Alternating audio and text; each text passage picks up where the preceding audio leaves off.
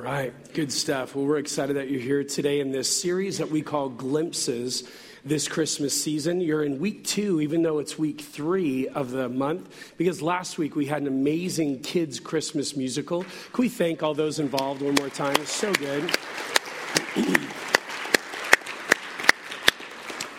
And I not only want to thank them, but I want to thank you because you did a great job being very conscious of people in your world who would love coming to this musical as an entry point event. Whether it be the, the families connected to the musical who brought family members and coaches and teachers, but also just as a part of our Trinity family, if you knew families with especially young kids, you thought, what a great connect that would be, and it was. And so I appreciate you being uh, on mission. Well, a couple of things as we get started today. You have a Trinity this week. I forgot to bring mine up with me, but number one, if you take look inside, you'll see a set of notes for today that we're going to use to fill some uh, blanks in. So have those out ready to go. If you have a Bible today, book Bible, electronic Bible, if you'd open it to First John chapter 4. First John's all the way at the back of, the, of your Bible, the New Testament. And here's the help for today in finding it. It comes right before Second and Third John. Hmm. Never say I wasn't being helpful, all right? Find your way there and we'll be set. Another thing uh, within your Trinity this week, open that up to the middle, and you'll see right to the left hand middle idea is just kind of our um, giving. We kind of have that very um, transparent about that. We just want to keep people aware where we're at. And we're on a good pace to finish up this calendar year. The reason I wanted you to know that is some of you um, want to, for good reason, for tax purposes, make sure that you give a gift at the end of this calendar year. Just make sure that it's uh, either to the church or postmarked by December 31st. December 31st is even on a Sunday this year, so it makes that very easy. We just want to make sure that you're aware of that so that a gift you give later would be able to count for this year, so just that you're uh, in tune. But we're grateful for your generosity and the way you've given, and again, the Advent conspiracy. What a great testimony. All of those funds received are simply so we can give them away. And what a great attitude and heartbeat on your part to want to give that way. So we applaud that. We're grateful for such generosity at Trinity. Well, we're going to um, dial in today. As we do, you just have to know um, that for Joanna and I, we are people who love Christmas. Even the fact that we got married right around Christmas. Some of you are paying attention on social media with way too many selfies. We celebrated our 25th anniversary this last weekend.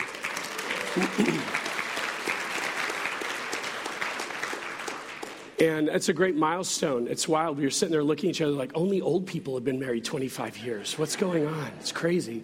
But um, we're really grateful. And I remember our wedding, uh, we got married in a church up in Yucaipa, and the, the whole stage was filled with Christmas trees and white lights. We just love this time of year. We love it as well related to Christmas music. So much so, in our home, it used to begin around Thanksgiving, but actually it goes now the whole month of November. All we listen to from November all the way to December is Christmas music. My kids will even have earbuds in, and my wife will walk up to them, What are you listening to? Nope, it's not Christmas. Change it. And that's kind of how we roll. So we have this great sense. And it was a, a song that has become more popular in the last few years, that its lyrics, I felt like, really set the stage for where we're going today. It's a song called A Strange Way to Save the World. And in it, it's from the perspective of Joseph, who, who must have been just completely confused as to what is going on this woman that he's pledged to be married to has never been with physically, but is giving birth to a child, and he's supposed to be the anointed Messiah. What on earth is happening? And these are some of the lyrics from that song. To think of how it could have been if Jesus had come as he deserved, there would have been no Bethlehem, no lowly shepherds at his birth. But Joseph knew the reason love had to reach so far as he held the Savior in his arms, he must have thought, Why me? I'm just a simple man of trade. Why him with all the rulers in the world? Why here in this stable filled with hay? Why her? She's just an ordinary girl. Now, I'm not one to second guess what angels have to say, but this is such a strange way to save the world. And it's through that lens today that I want to investigate this idea of Jesus and his arrival, his incarnation. We'll use that word a lot today. The incarnation simply means coming in the flesh. God with us, Emmanuel, coming among us, not faking it, but being fully God and fully human all at the same time. That is the person of Jesus that we celebrate this Christmas season. So, as we look into this idea that today, my hope is this I want to do two things. Number one, I want to refresh and reinvigorate your um, understanding of God's love for you. I want you to see in a very fresh way today what it meant for God to say, He loves you.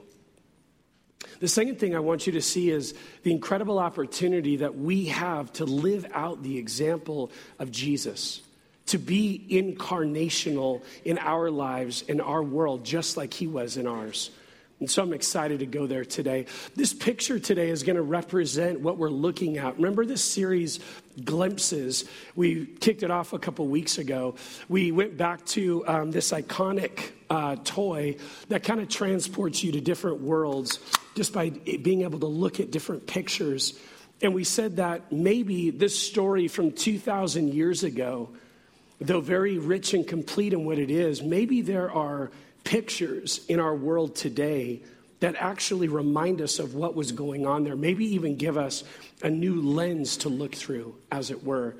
So today we're looking, if you notice the message title today, we're talking about a ransom, a ransom for hostages.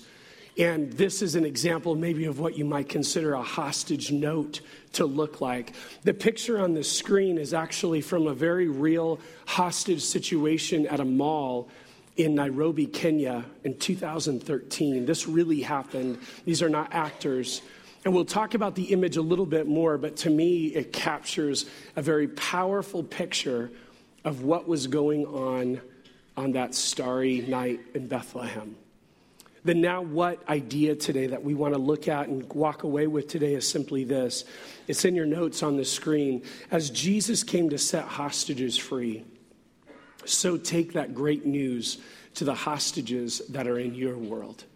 Number one, in your notes today, the incarnation was necessary. The incarnation was necessary. I want to explore this a little bit with you today. Take a look. This is the image from the video that you saw as we kicked off the series again today, our bumper video. This picture of the manger is the one that we inserted in there. And, and it's a great picture. It's very artistic, it's very beautiful. There's a lot more going on in that picture than probably what the shepherds encountered, right? Uh, this incredible angelic choir shouting to them the goodness of God. They run to Bethlehem. They see something a little less artsy than that. They see a woman, a man, and an infant, a newborn. But what this picture is trying to encapsulate is this is often what we do in our artistic renderings of trying to capture what was going on at Jesus' birth. Today, what I want to do is I want to I want to ask you to look through maybe a little bit of a different lens. Something about the manger, something about the way that it has become so known to many of us. I think we lose something on the sentiment. We lose something on the familiar, even though to an unbelieving world it is just crazy in and of itself. But for those of us who've been around a little bit of following Jesus and had a few Christmases under our belts, we lose something what's going on there. And today, what I want to ask you to do is this I want you to instead, I want you to go there. I want you to go under the tape. I want you to hear the sirens that are blaring. I want you to feel the heat of the sun bearing down on you. I want you to feel the fear as men that you don't know are shouting out orders, telling you what to do. I want you to sense the unrest as people are wondering what is going to happen next. How is the story going to unfold? I want you to sense just the gripping terror of men walking around with automatic weapons and having no idea what they're going to do with them. That was the hostage situation in Nairobi, but I think that was actually what God saw when He sent His one and only Son into our world 2,000 years ago. He saw a hostage situation where sin was holding in captivity all of humanity. And the only way that a ransom was going to be paid, the only way a ransom was going to truly set people free, was by his son entering in under the tape and becoming one of us to rescue us. Let's, let's talk about that a little bit today. That's the scene I want in your mind and on your brain as we look at this reality. This is the world. This is what Jesus entered into. In your notes, take a look. Humanity was being held captive, waiting until the right ransom arrived. The Bible would tell us, though that's not what we saw in our manger scene images, that the world was being held ransom until the right until held captive until the right ransom arrived. Your Bibles are open to 1 John chapter 4. Take a look at verse 9 says this This is how God showed his love among us. He sent his one and only Son into the world that we might live through him. He sent his one and only Son into the world that we might live through him. When we think about this Christmas season, so often there are so many distractions. But what I want you to laser focus in on today is this that the way that God saw the world from his vantage point was anything but this sentimental, serene scene on a hillside. I want you to see that for centuries, humanity, because of its own choice, had decided to defy their creator and then reap the results of that, the consequence of living in and, a, and in a sinful place. Sin had done something, it had absolutely ruined what God had put in order. But here's the wild thing when we see it from that perspective, we hear the word ruined and we look at it as though that must have been um, a curveball to God. Like he didn't see that one coming. He puts Adam and Eve in this garden and gives them the choice to love him in obedience or not. And oh my word, they chose not to. What am I going to do now? The Bible teaches anything but. Because here's maybe the question that you rightfully have in your mind Todd, why was there even a hostage situation? Why did God allow there to be a scenario in which humanity would be held by sin? Why couldn't have God done something different? And I want to tell you real honestly today, He could have. If we believe that God is the God presented in Scripture, there's nothing restraining him. There's nothing that keeps him from doing and being anything he wants to be. So here's the wild thing track this for just a minute today. God sees every single option available when he is breathing, speaking the world into existence, he sees every option available. He sees every scenario unfold. And in the middle of all those choices, he chooses what we're living in today. He chooses to create a world in which people had the choice to love him or not. Now, a lot of us struggle with that. If we were in God's shoes, we'd have done something very different. And here's how I know that every parent in the room knows what I'm talking about. You would love to have a child who says, Yes, mommy, yes, daddy, whatever you say. And when I answer, I'll do it with a smile. right? We, we'd love to have given birth to automatons who just do whatever we want them to do and they're obedient and they're kind and they get their act together. We would love that. And if you have a child at home who's not that, you'd love that exchange. If you have three or four at home who are not like that, you'd love to exchange them all. God, I just want obedience. But you would be short sighted if you chose that. It might be helpful in a moment or a season of frustration, but you'd be short sighted because what you would be giving up in that exchange is the opportunity for your children to love you. You'd be giving up in that exchange the opportunity for you to love your children. Watch this. Nobody, nobody, not even God Himself, can make you love Him. Love is nothing that can be extracted from anyone. Love, by definition, has to be willfully given. And therefore, God creates a world in which you and I have a will. We have the ability to choose to engage and respond to Him in love and obedience or not. And God says the scenario that ultimately is for everyone's best, for God's glory, for our best, is to create a world in which all of us have the choice to respond in love to God or not. For complex ideas like that, I tend to go to people who are a lot smarter than me. And one of them is C.S. Lewis. In a long quote that's on your screen, this is what he writes God created things which had free will. That means creatures which can go wrong or right. Some people think they can imagine a creature which is free but had no possibility of going wrong, but I, can, but I can't. If a thing is free to be good, it's also free to be bad. And free will is what has made evil possible. Why then did God give them free will? Because free will, though it makes evil possible, is also the only thing that makes possible any love or goodness or joy worth having. A world of automata, these automatic people, of creatures that work like machines, would hardly be worth creating. The happiness which God designs for his higher creatures is the happiness of being freely, voluntarily united to him and to each other in an ecstasy of love and delight, compared with which the most rapturous love between a man and a woman on this earth is mere milk and water. You can't compare to it. And for that, they've got to be free.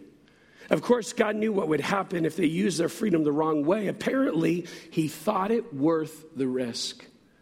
And by the way, when we say that, we're saying that the risk would equal sending a baby to be born as a sacrifice. His one and only son would be that payment. If God thinks this state of war in the universe a price worth paying for free will, that is for making a real world in which creatures can do real good or harm and something of real importance can happen instead of a toy world which only moves when he pulls the strings, that we may take it as worth a price paid. This is what God is saying at the beginning. For God, He chose out of His love to give us an environment where we could choose Him or not. Because we don't choose Him, that creates the hostage crisis. The incarnation was necessary. Number two in your notes today, the incarnation, our incarnation was revolutionary. The incarnation was revolutionary. I told you about this picture. It was powerful to me. I came across it four years ago. I believe this situation happened in October or November of 2013.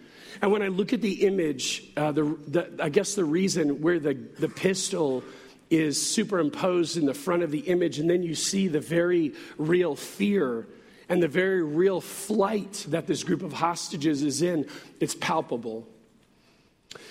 But on second look, as I look back over this picture, I realize there's something very powerful, something subtle but very powerful that made me look again. And it makes me beg the question today when you look at that picture, do you see Jesus? Because I do. Take a look at the picture brought a little bit more into focus. And I'm, I'm blown away that this photographer captures a little boy of Middle Eastern descent. And the way that this story rolled is that he was an unfortunate hostage.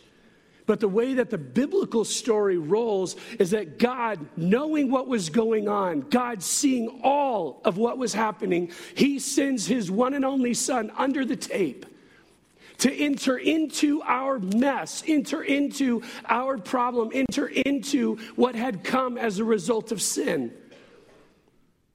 And he says, This is my love for you, that I would send my one and only son to be a ransom for hostages. This is the Christmas story we often miss, but I believe the Bible is so clearly teaching it. look back to um, the passage that we're in. We're in 1 John chapter 4. Before we get there, think of it this way this is how we had all worked as humanity. Romans. Romans lays out in the first three chapters our plight or our response. In chapter one, it says, Anyone with a pair of eyes and a pair of ears can understand that this world was made by a being bigger and stronger than us. Romans 1 lays out this idea just look at creation and you understand someone is responsible for this. Chapter 2 in Romans talks about not only what is intrinsically outside of us, but what is also inside of us. We have a moral code, a moral conscience. And even before we knew there was a God, we were living apart from what we knew was right. The Bible says that we didn't just break the law, we broke our own moral conscience in itself. We knew what sin was before we ever knew the law of God. We have a problem we have a reality externally and a reality internally. There is a God and he's not me. So, what did ancient peoples do? They figured out ways they tried to appease the gods. They would do things for the river god, for the, the god of the hills, for the god of the sun, to make these gods, as it were, shine down gracious, graciously upon them. Horrific things, throwing young women into rivers, trying to appease the river god. Well, fast forward to us today. We're not those same ancient peoples. We're a lot more humane, but we still miss the point. That's what religion is. At the end of the day, religion is trying to do things to appease some kind of God out there that we can't. We know inside ourselves we've done something wrong. The scales are out of whack, so this is how we roll. We live in this world of God, if I can just get enough in the good scale to outweigh the bad scale, somehow I'll be right to you. We live in a basic sense of karma. This is kind of, even though you never say it, even though people in your world never say it, this is how they roll. And we do something, just something to keep the big guy in the sky happy. There's no difference at the heart issue of what people did in ancient times and what we do today apart from Jesus Christ. We're somehow trying to appease a God outside of ourselves and not be under his wrath. This is what your Bible says, 1 John chapter 4. Look at the revolutionary love of God. This is what it says. This is love, verse 10. Not that we love God not that we tried to appease him, but that he loved us. And he sent his son as the atoning sacrifice of our sins. This is love. Not what we could do to somehow impress a big guy in the sky, but instead what God did willingly on our behalf. Love defined by sacrifice. Now, that image, that concept in of itself is not revolutionary. That was what we thought we had to do. In order to appease this deistic entity, we have to sacrifice to somehow keep him happy. The revolutionary love of the God of the Bible, though, is so unique in that he does this I'm not waiting for what you can do for me, I'm going ahead of you and doing it for you. I am sacrificing for your good, not waiting for you to somehow sacrifice for me. That is revolutionary. And watch this any religion today that you want to investigate, that you want to look into, no religion makes such a claim. Grace is the turning point. God giving to you what you did not deserve, that's what's revolutionary about the God of the Bible. That's what's revolutionary about Christmas. And as you hear this reality, hear what it said that Jesus came to be the atoning sacrifice of our sins. Atoning is a word that's powerful because it's so much about what is accomplished in it. Think of it this way if I see you broken down on the freeway, the 10 freeway right out here, if I see you broken down on the side of the road, I might say, you know what, I see my friend over there, or I see someone I know, I'm going to pull over and see what I can do to help. And so I'm making, quote, the sacrifice to pull over, get out of my car, whatever time I have, and I walk over to you and I say, What's wrong? You say, I don't know, it just stopped running. And so I say, Pop the hood, let's take a look. As we come around and look underneath the hood, if, if you've gotten to know me at all in this last year and a half, one of the things you know is that I have absolutely zero mechanical prowess. Okay? So as you and I come and look under the hood together, we're both going to look at it and I'm going to say, I don't know what any of this is. And we're both going to pull out our cell phone and we're still going to call the tow truck company. Now, I'm going to make a sacrifice to come and try to help, but for no good. I can't help you at all.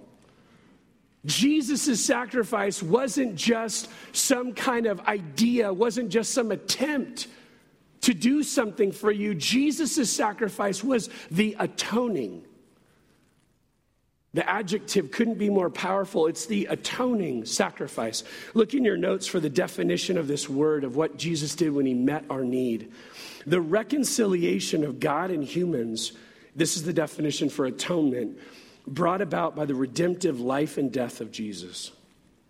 The reconciliation being made right between God and humans brought about by the redemptive life and death of Jesus. Now, if that's hard to remember, one of the things that you don't use the word atonement for anything, it's like a total Bible word. It's just kind of there. But here's a way to remember it if you're ever wondering what did that do again? What did, need did that mean? Look in your notes. It made us at one meant.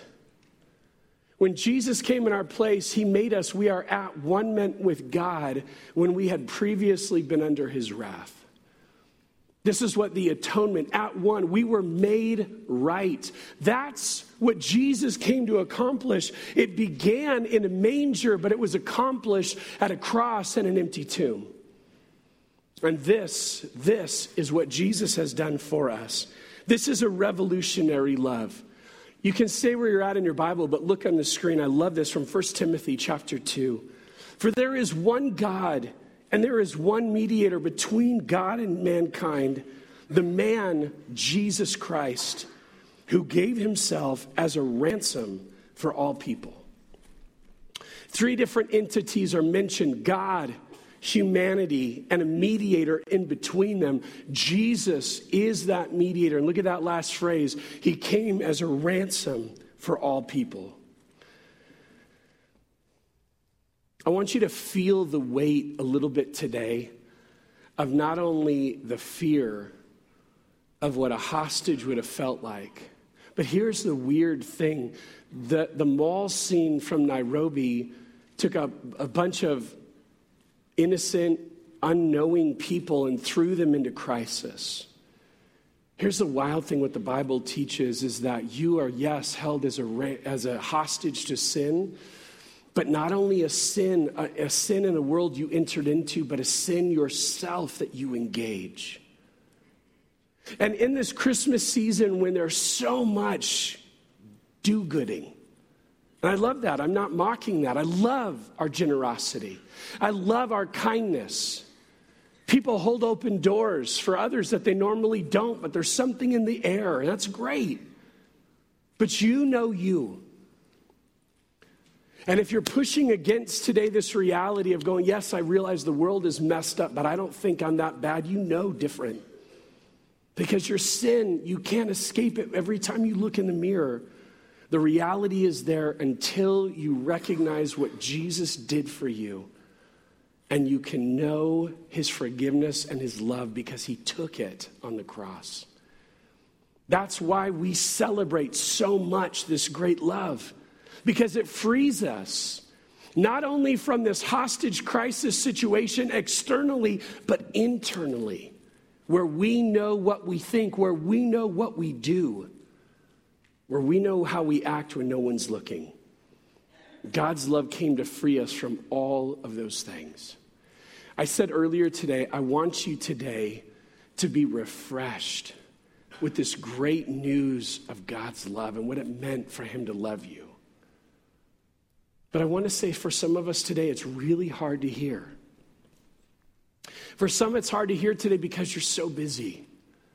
Throughout this message, no fewer than three times you've already thought about what you're doing after church today. You've already thought about the Christmas party you're planning for tomorrow night. You've already thought about what gift shopping you still have to do. You've already thought about just the crazy blitz of the next week that you have leading up to Christmas, where actually after that day you'll be glad because you just get to rest again. Don't miss. Don't miss this revolutionary love of God because you're so entrapped in all the distractions of Christmas. Don't get me wrong. I'm not here to finger wag about how bad distractions are at Christmas, but the reality, they can be as bad as you let them be.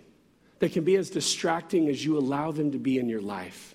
And you can miss, you can miss this great news that God has for you. For those of you, it's not so much about the fact of your busyness, it's the fact of your weariness. This has been a tough year. I don't mean the last few weeks, I don't mean the last couple of months. This year has been heavy. And it seems like loss upon loss has thundered against your shores. And you just feel as though, God, if you were here and if you love me like you say you do, I wouldn't feel this alone. I wouldn't feel this lost. I wouldn't feel this discouraged. And I just want to tell you one of my favorite names for God and one that we get to celebrate at Christmas is Emmanuel God with us. God is present in your pain. God is here in the midst of your loss. God has never turned his back on you, He's never created distance from you. So I want to encourage you in this Christmas season. Instead of the weariness of your circumstances bearing down on you, instead, look to Jesus who's offered himself in a revolutionary way and know that he cares, know that he's there. For those of you, it's not about busyness or weariness, it's just routine. Real honestly, this season, you've had a few more in the past. You expect a few more to come, and you're just kind of getting into autopilot. And it's kind of like that about every part of your life. You're going to wake up tomorrow. You're going to go through the realities of a schedule of a day of work. You're going to come home. You're going to interact with a family. You're going to go to bed. You're going to do it again. You're going to do it all this next week. You're going to find a little levity on Saturday, and you're going to come back on Sunday and do it all again. And somehow, Jesus has just found a way to be added to your life somehow tags along with you and your schedule. And I want you to hear clearly today God did not send his one and only Son into the world to simply join you in your routine, He came to transform your life. And that begins when you respond appropriately to this kind of a gift. God, I don't want my routine just simply going from spot to spot, day to day and trying to fit Jesus somehow in there. I want to follow Jesus and let Him, let Him dictate my routine. This is the kind of love that Jesus offers, the kind of love that He came for that we celebrate at Christmas, and a kind of love today I don't want you to miss. Finally, number three today, not only was the incarnation necessary, not only was it revolutionary, but it's exemplary. The revolution was, or the incarnation, I'm sorry, was exemplary.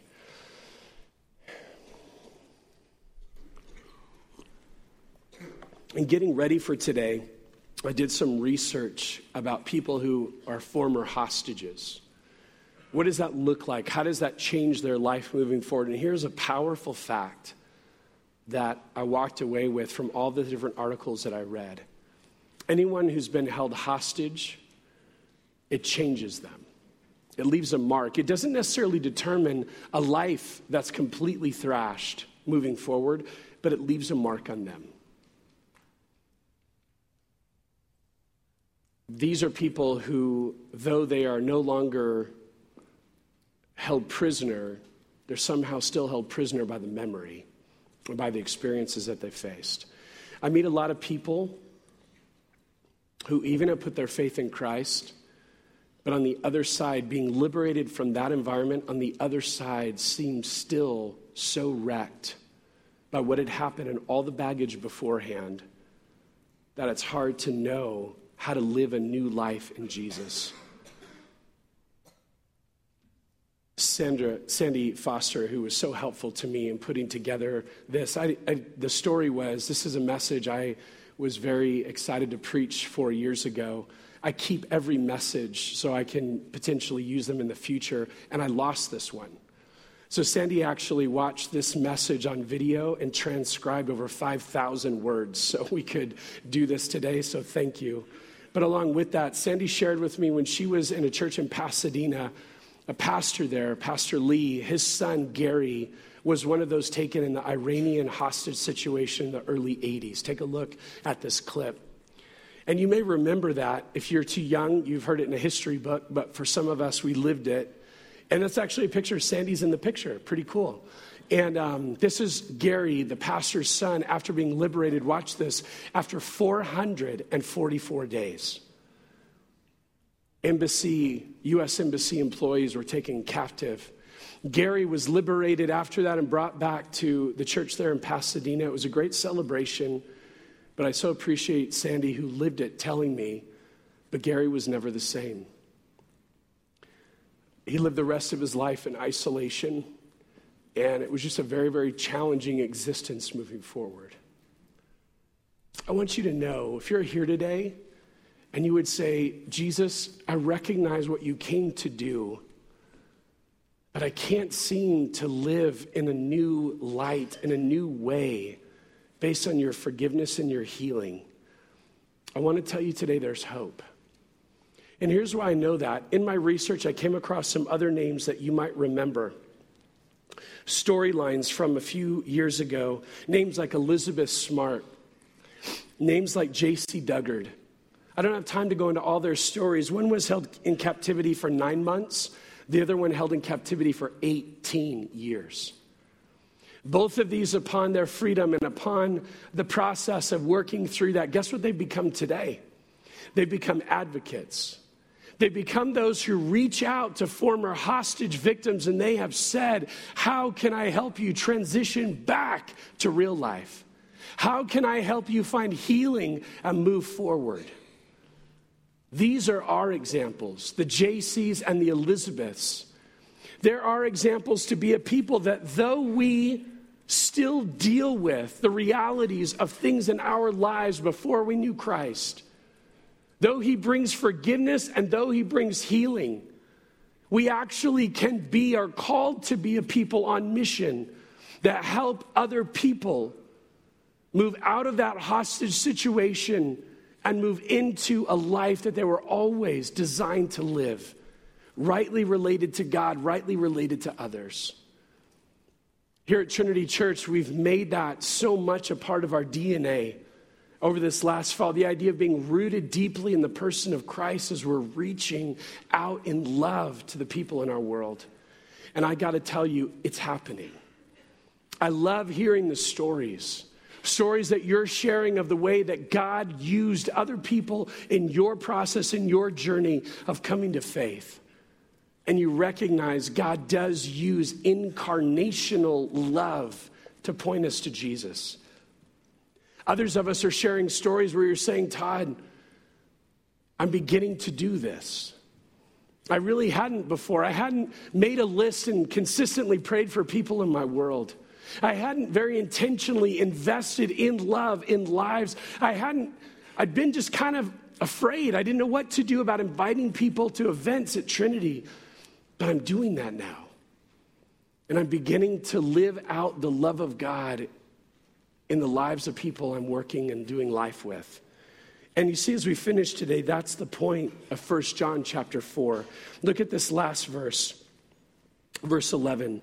Dear friends, since God so loved us, we also ought to love one another. No one has ever seen God, but if we love one another, God lives in us, and his love is made complete in us. I remember reading that verse a long time ago. No one has ever seen God, and I go, okay, I get that. But I couldn't understand the end. But if we love one another, God lives in us. His love is made complete in us. What does that part mean? And then a few years ago, it dawned on me No one has ever seen God, but when they see you living out the love of Jesus, they're seeing Him. I know it plays into the, some of the cliche things you've heard. You might be the only Jesus people ever meet. But I will tell you, that's what 1 John 4:11 says. When you live out the love of Jesus, people see the love of God. And we have this opportunity to be a people, to be a people who live out the revolutionary love of Jesus so that other people might see him and know him and love him too. That's what's so exciting about living a life of purpose and meaning. Look in your notes as we finish today. When we live the gospel in the flesh, in our relational world, we live like Jesus did among us. And now the unseen God becomes visible becomes visible through you and me. That's what I want to encourage you with in this Christmas season. How God becomes visible through you, through me, as we live out in the flesh His love, His gospel. Living out among the people that He has supernaturally, strategically placed us among. And you see, that's, that's what happened at Christmas. A ransom was paid for hostages, and it was paid in the payment of a God who came and became a hostage himself. And that's what God wants to engage. He wants to use your life of intentional influence this Christmas season. Here's our now what idea that we keep in front of us throughout the week. As Jesus came to set hostages free, take that great news to the hostages in your world. Let's pray. Father God, thank you so very, very much for being a God with a revolutionary kind of love. Not the God that we could have supposed or made up in our own heads, but the kind of God that was bigger than anything we could dream. A God who went out ahead of us and met needs we can never meet for ourselves. God, thank you that you came to rescue these hostages. You came to rescue all the hostages of the world, including those in our relational worlds. And God, help us to be a people of incarnational love this year. If you're here today and you would say, Todd, I've, I've never really responded to that love, but I know I need it. When I look in the mirror and I'm just honest with myself, I know I'm a hostage to sin. I can't get away from it. I run from it, but it's right there again. And the Bible says that it begins with admitting admitting that you're a sinner who needs a Savior. B, believe. Believe that Jesus is the only Savior available. Believe that He lived a sinless life, that He died a sacrificial death. He was raised supernaturally on the third day. C is choose. Choose to say, Jesus, I need your love and forgiveness, your ransom paid for me. And I want to live a life after your example in my relational world. You can make that decision before you get out of your chair today, and my prayer for you is that you would. Father, thank you for not just loving us in a sentimental way, but for proving it, for showing it, for being sending the atoning sacrifice for our sins. We love you and we pray in Jesus' great name. Amen.